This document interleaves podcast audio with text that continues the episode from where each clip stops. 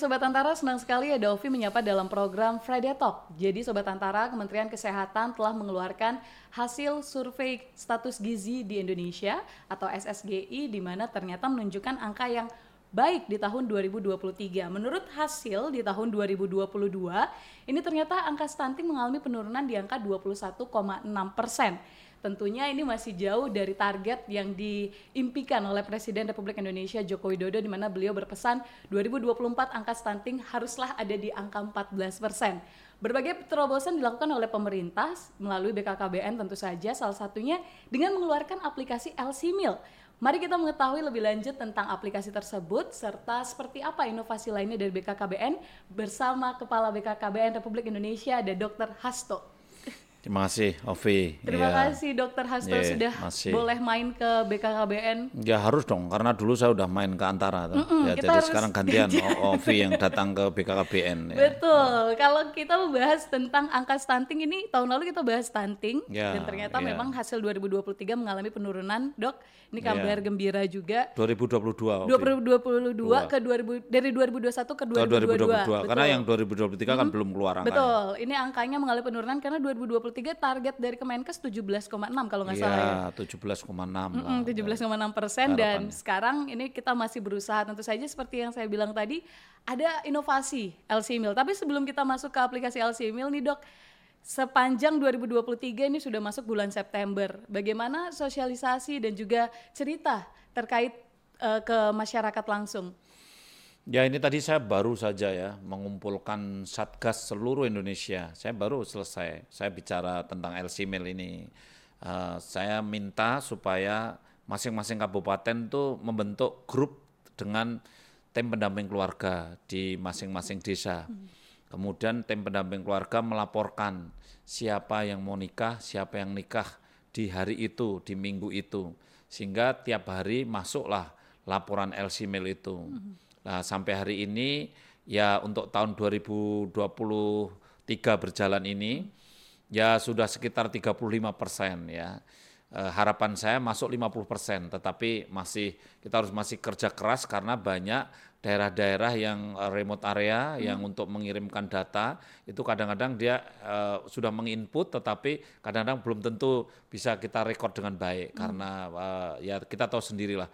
Di seluruh Indonesia ini luas sekali ya jangkauannya, sehingga kita butuh terus-menerus membangun sistem yang online untuk merecording, reporting, laporan Elsimil. Ini saya kira penting sekali. Betul. Ya. Nah, ini Elsimil sendiri faktanya memang sudah sejak Maret 2022 di launching betul. September tentu saja menjadi bulan-bulan atau hari demi hari untuk kita mensosialisasikan. Yeah. Tapi mungkin yang boleh diberikan secara gamblang ke Sobat Antara, ini Elsimil sebenarnya apa sih? Ya, sudah gini ya, ini Ovi ini kan juga termasuk sasaran Elsimil sudah. Karena Ovi baru aja nikah ya.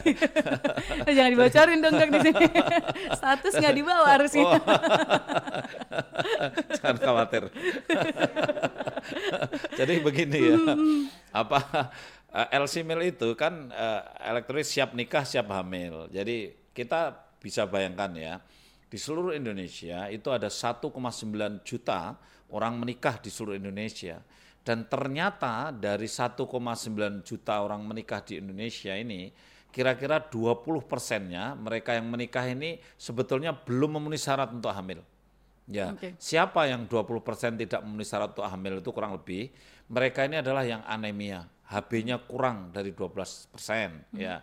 Kemudian mereka yang terlalu kurus, ya, lingkar lengannya kurang dari 23,5 cm ya.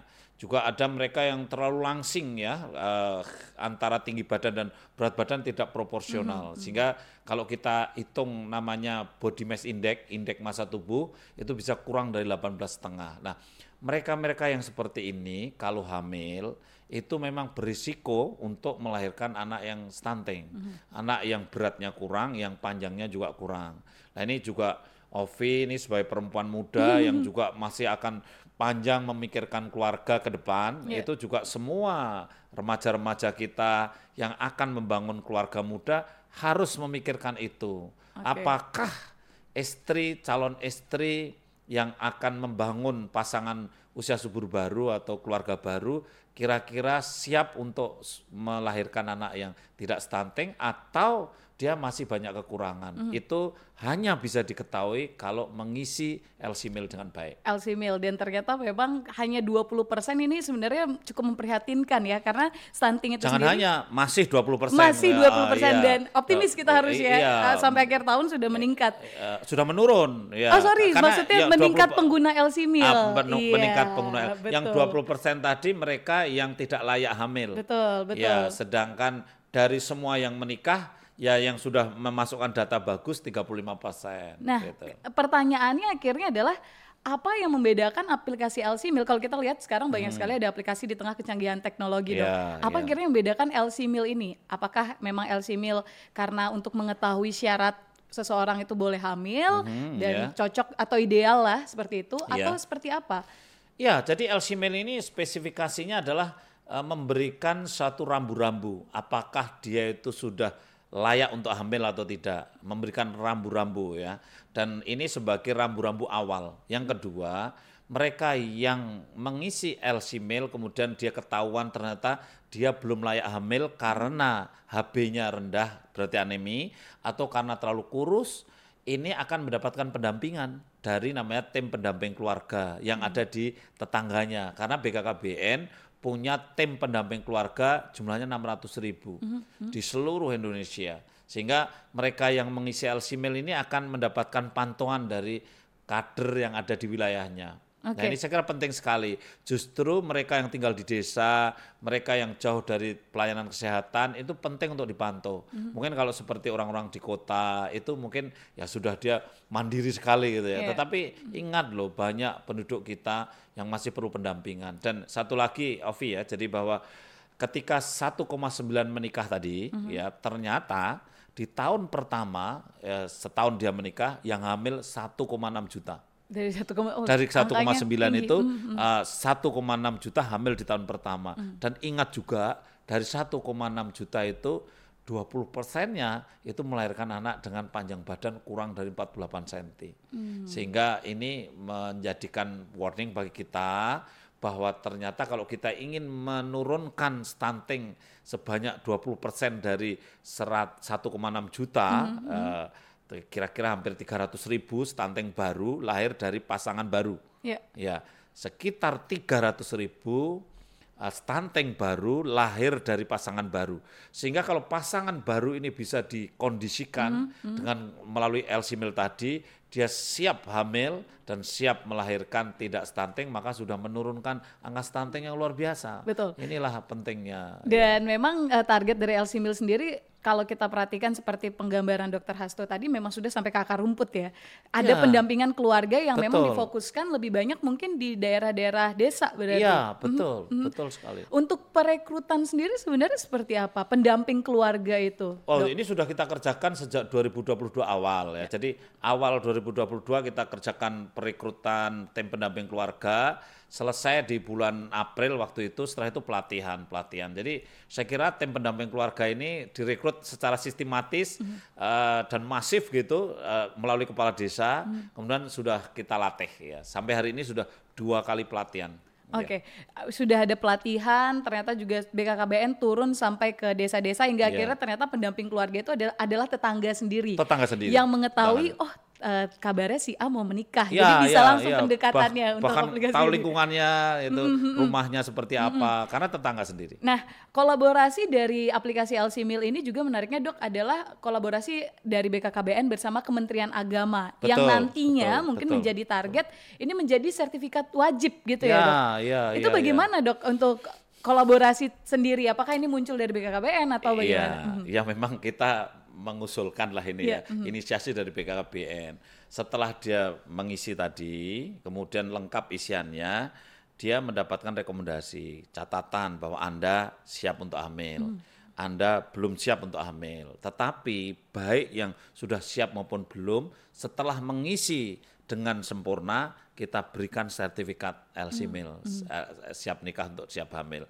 Kita berikan sertifikat. Nah, ini sebagai bukti bahwa dia sudah terrecord kondisi kesehatannya. Saya mohon ini memang kita sosialisasikan kepada kantor Kementerian Agama di seluruh Indonesia agar dibantulah oleh para KUA dan juga dari para paroki, romo di masing-masing tempat untuk menikahkan itu, agar ini ditanyakan ini apakah sudah mengisi belum Elsimilnya. Kalau Ovitanya berapa sih yang sudah mengisi? Tadi sudah saya jawab 35% untuk yang tahun ini. Betul, karena kalau saya perhatikan dengan adanya kolaborasi dari BKKBN lantas juga melibatkan Kementerian Agama, tentu ini akhirnya juga punya goals lain adalah menurunkan angka pernikahan dini. Otomatis ketika seseorang mengisi Elsimil tidak sesuai, itu berarti Kementerian Agama bisa semacam controlling seperti itu ya, Dok. Betul sekali, karena begitu ngisi Elsimil, oh usianya 18 tahun langsung catatannya keluar merah ini, karena belum 20 tahun itu. Jadi kan memang syarat undang-undang 19 tahun ya. Tetapi kami memberikan tanda kalau belum 20 tahun memang itu kita kelompokkan masih terlalu muda untuk hamil. Jadi harapan saya yang nikah 19 tahun mungkin sudah lolos dari syarat pernikahan sesuai undang-undang, tetapi aran kami dari BKKBN hamilnya setahun lagi lah gitu. Jadi ini saya kira satu hal yang istilahnya bijaksana. Oke. Dok, kalau kita membahas tentang aplikasi Elsimil ini kembali, tadi adanya pendampingan dari keluarga. Lalu bagaimana dengan integrasi terhadap tenaga kesehatan? Apakah ada di aplikasi itu? Ya sebetulnya kan tim pendamping keluarga kita itu satu PKK, satu penyuluh KB di tingkat desa atau sub desa, pedukuhan misalnya itu, kemudian satunya bidan. Jadi tim pendamping keluarga itu unsurnya salah satunya dari tiga itu adalah bidan, dan kalau bidannya tidak ada maka diambilkan tenaga kesehatan lain, bisa perawat atau mungkin gizi itu yang ada di desa itu. Nah kita bisa punya unsur kesehatannya dari 600 itu 300 ribu, dari 600 ribu 300 ribu ada unsur kesehatan, sehingga secara otomatis sudah terintegrasi antara program kesehatan dan juga program BKKBN ya dalam hal ini. Nah hasil dari recording, reporting dari data Elsimil ini, kemudian kita komunikasikan ke kesehatan. Ya contoh begini ya, oh ini ternyata anemi. Terus kita pendamping itu mengatakan, ayo ke puskesmas, ambil ada himbauan-himbauan tablet tambah darah, diminum dengan baik ya. Contohnya misalkan lingkar lengannya kurang dari 23,5 cm. Kemudian sekarang ini kan puskesmas membeli makanan ini sekarang ini. Membeli makanan produk lokal untuk ibu hamil dan untuk balita. Nah, kemudian kita sampaikan ke puskesmas ini risiko tinggi untuk hamil, risiko tinggi dan mungkin orangnya bisa jadi tidak mampu juga lah. Ini diberikanlah makanan tambahan. Ini pentingnya ya. Oke. Ketika sudah sangat maksimal, Dok, saya lihat upayanya dengan ada tim pendamping keluarga, lalu peningkatan juga pengguna Elsimil mencapai 35%, tapi masih ada penurunan juga nih yang menjadi PR 20%. Lantas sebenarnya apa yang menjadi tantangan, Dok? Ketika sosialisasi ini, apa sosialisasinya kah yang masih kurang, atau 20% itu ternyata angka yang ada di perkotaan karena mereka cuek, atau seperti apa, Dok, tantangannya? Iya, begini. Jadi kalau kita biarkan tanpa pengawalan, itu kan mereka yang lahir dengan panjang badan kurang dari 48 cm, itu rata-rata 20% itu. Sehingga orang baru lahir saja sudah berkontribusi terhadap kemungkinan stunting 20%, kan gitu ya. Nah, dengan adanya Elsimil ini, harapan kami yang 20% yang biasanya tidak terdampingi, terdampingi. Gitu. Nah harapan kami yang 20% ini biasanya lanjut jadi stunting, kemudian tidak jadi stunting.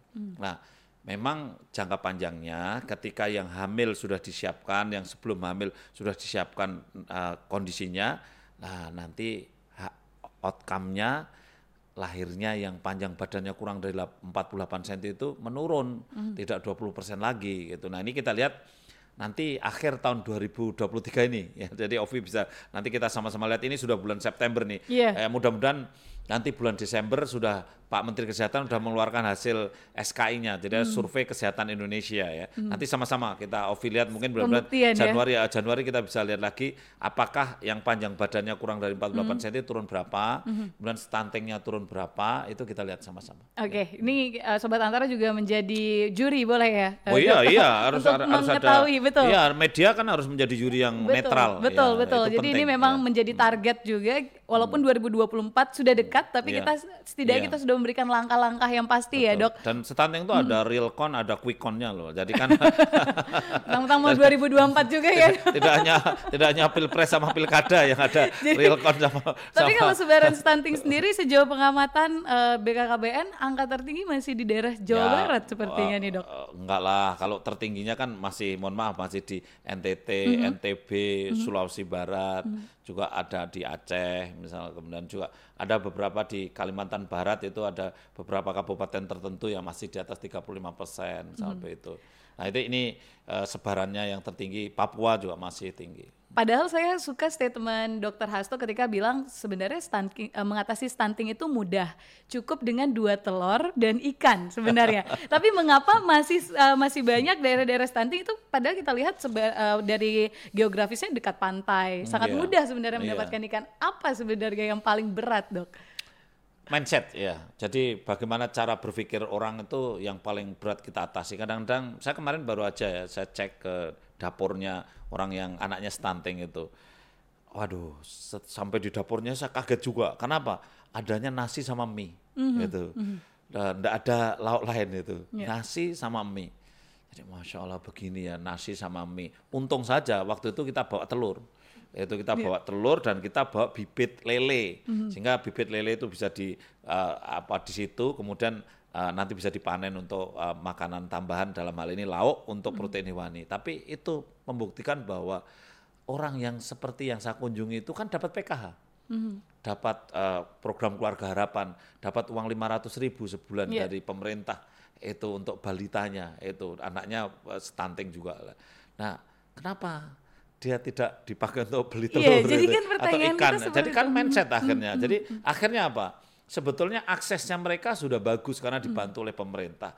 Di wilayah itu yang saya kunjungi juga nggak kekurangan ikan, juga nggak kekurangan telur. Kalau mau beli ikan ada, beli telur ada. Harganya juga tidak melejit. Yang hari ini naik kan harga beras. Jadi harga telur sama ikan kan tidak stabil, naik. Masih stabil. Jadi sekali lagi kita perlu kampanye. Maka inilah pentingnya media ya, seperti Mbak Ovi ini juga punya follower yang banyak. Itu ya. Kita sama-sama lah dengan media ini untuk massive information system itu kita bangun. Nah, inilah pentingnya media untuk serangan udara besar-besaran merubah mindset itu. Betul.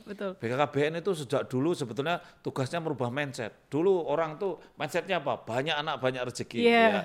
Sekarang dicuci otak lagi oleh BKKBN sejak zaman Pak Ari Nosiono dengan apa? Dua anak cukup lah. Akhirnya kita seperti ini lah. Sekarang ini harusnya 2 telur. 2 telur cukup plus 1 ikan. Ikan cukup ya. Kita ingat ya, negara seperti Jepang tuh sosialisasi makan ikan gitu. Akhirnya juga revolusi makan ikan.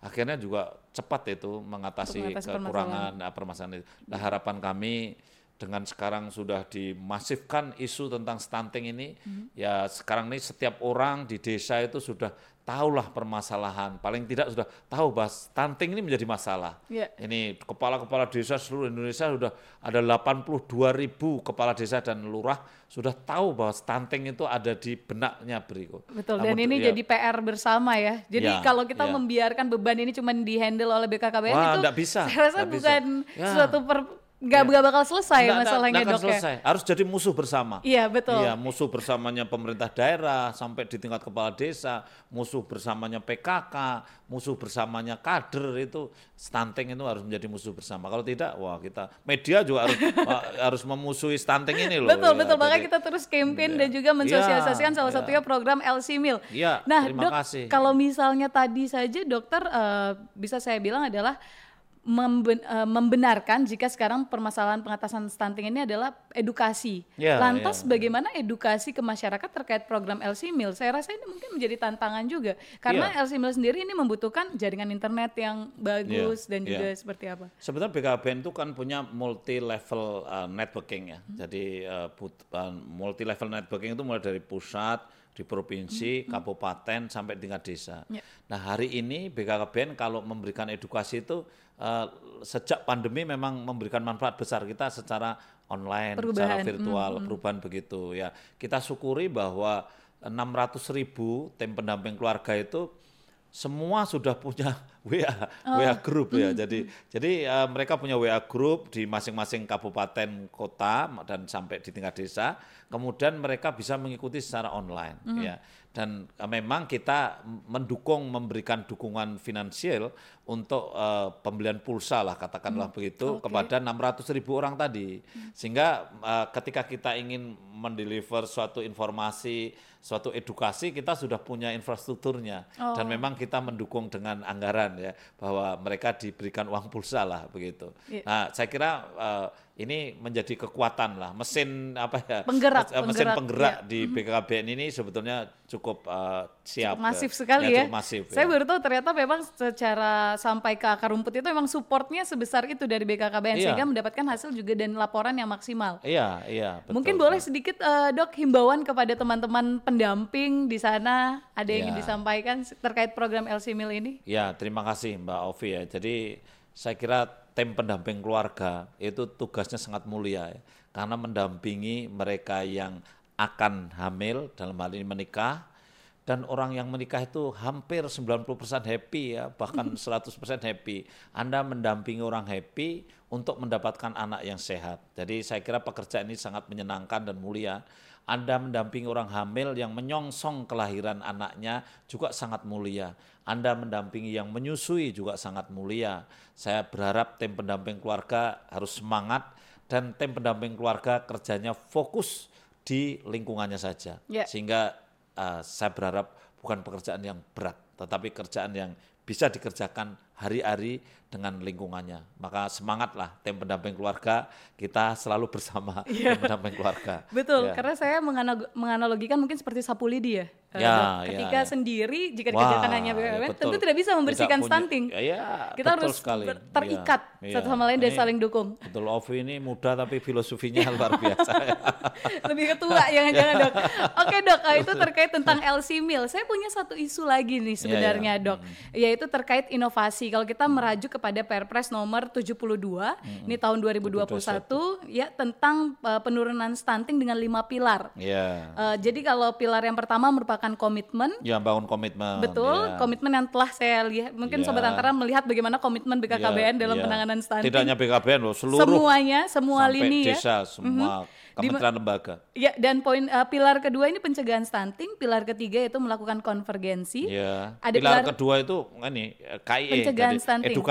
Edukasi. Ya. Pilar ketiganya tadi melakukan konvergensi, lalu juga keempat menyediakan pangan yang baik. Dan ini Dok, pilar kelima inovasi terobosan. Satu inovasinya sudah diwujudkan melalui Elsimil yang pastinya masih terus disosialisasikan.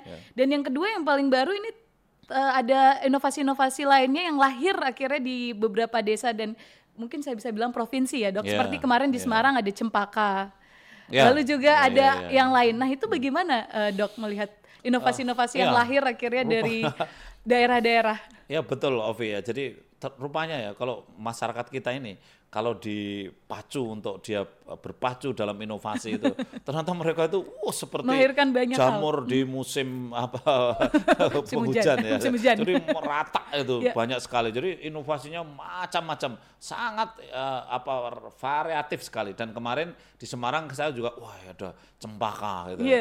Cegah stunting bersama keluarga pengusaha Cempaka. Sampai saya tanya, "Loh, kenapa enggak Cempaka?" Pengusaha. Iya coba, kayak kurang, kalau Cempaka mungkin biar harum. Iya biar harum Cempaka, kalau paha mungkin enggak bagus ya. Itu joke saya sama Bu Wali Kota, Bu Ita ya. Jadi, ini ke Cempaka, harusnya Cempaka, cegah stunting bersama pengusaha. Tapi baguslah namanya Cempaka, biar harum. Karena kemudian disimbolkan sebagai bunga Cempaka ya. Yang waktu melonceng itu bunganya merekah itu ya.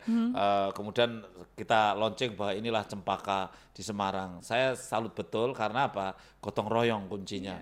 Bangsa dan negara ini tidak bisa menyelesaikan masalahnya oleh birokrasi dan pemerintah sendiri, tidak bisa. Pengalaman saya pernah jadi bupati, saya juga nggak bisa menyelesaikan masalah di satu kabupaten itu oleh kita pemerintah, nggak cukup anggarannya. Oleh karena itu bahkan saya sering, kalau anggaran itu untuk memajukan masyarakat paling-paling hanya 30%-nya lah, sebagai pemantik saja. Tapi 70%-nya gerakan gotong royong dan kebersamaan masyarakat dalam mendukung pemerintah dan juga negara dan bangsa. Nah, oleh karena itu saya sambut baik itu inovasi percepatan stunting bersama pengusaha. Berarti selain itu BKKBN seringkali juga menghadiri banyak sekali, kalau saya perhatikan di media, inovasi-inovasi. Selain Cempaka ada lagi nggak? Ada dok, ceting itu baca loh, ceting apa itu, ceting itu cegah stunting. Okay. Jadi nanti kalau kita lihat ada ceting itu cegah stunting. Kemudian ada juga inovasi yang bagus juga gotong royongnya apa? Semua PNS-nya itu menjadi bapak asuh gitu. Okay. Jadi selemah-lemahnya iman ya 2 telur lah gitu. jadi sampai PNS itu kemudian diberikan sebagai bapak asuhnya di satu wilayah-wilayah tertentu. Ini juga inovasi dari kepala daerah. Saya lihat kemarin di Aceh juga inovasinya seperti itu.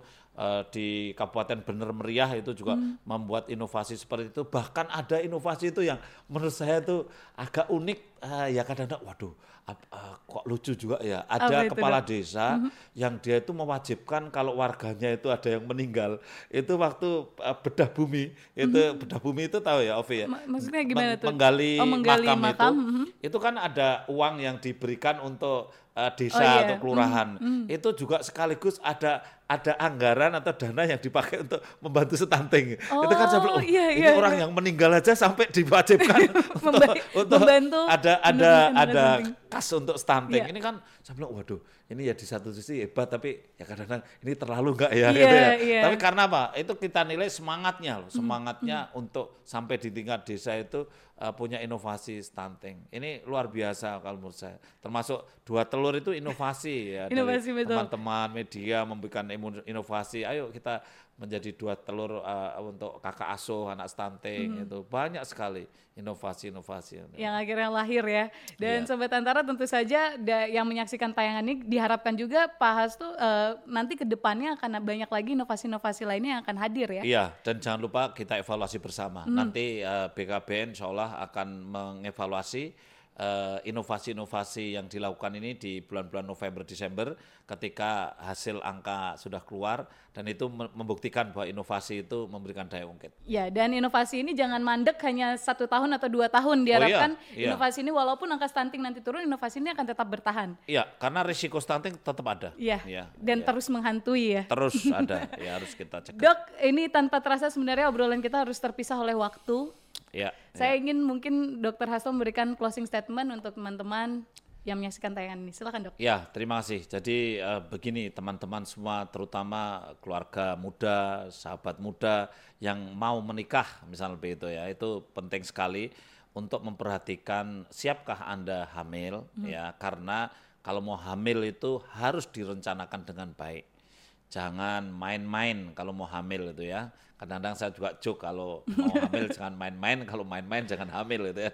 Nah, ini penting sekali karena berencana itu penting. Makanya BKKBN selalu mengawal perencanaan, dan ingat keluarga berencana itu punya makna untuk merencanakan kehidupan yang lebih baik, bukan sekedar menekan jumlah anak, tetapi yang paling penting dari itu adalah kualitas anak kita terbebas dari stunting, sehat dan ceria, untuk kualitas SDM yang unggul untuk Indonesia Emas tahun 2045. Begitu Ovi, dan terima kasih sekali. Terima kasih Dr. Hasto, obrolan yang sangat menyenangkan. Berencana itu bijaksana dan stunting itu penting. Sebagai closing tentu saya mau mengambil sedikit jargon dari teman-teman BKKBN. Dengan bergotong royong kita harus bisa mewujudkan Indonesia Emas yang bebas stunting. Gini ya dok ya.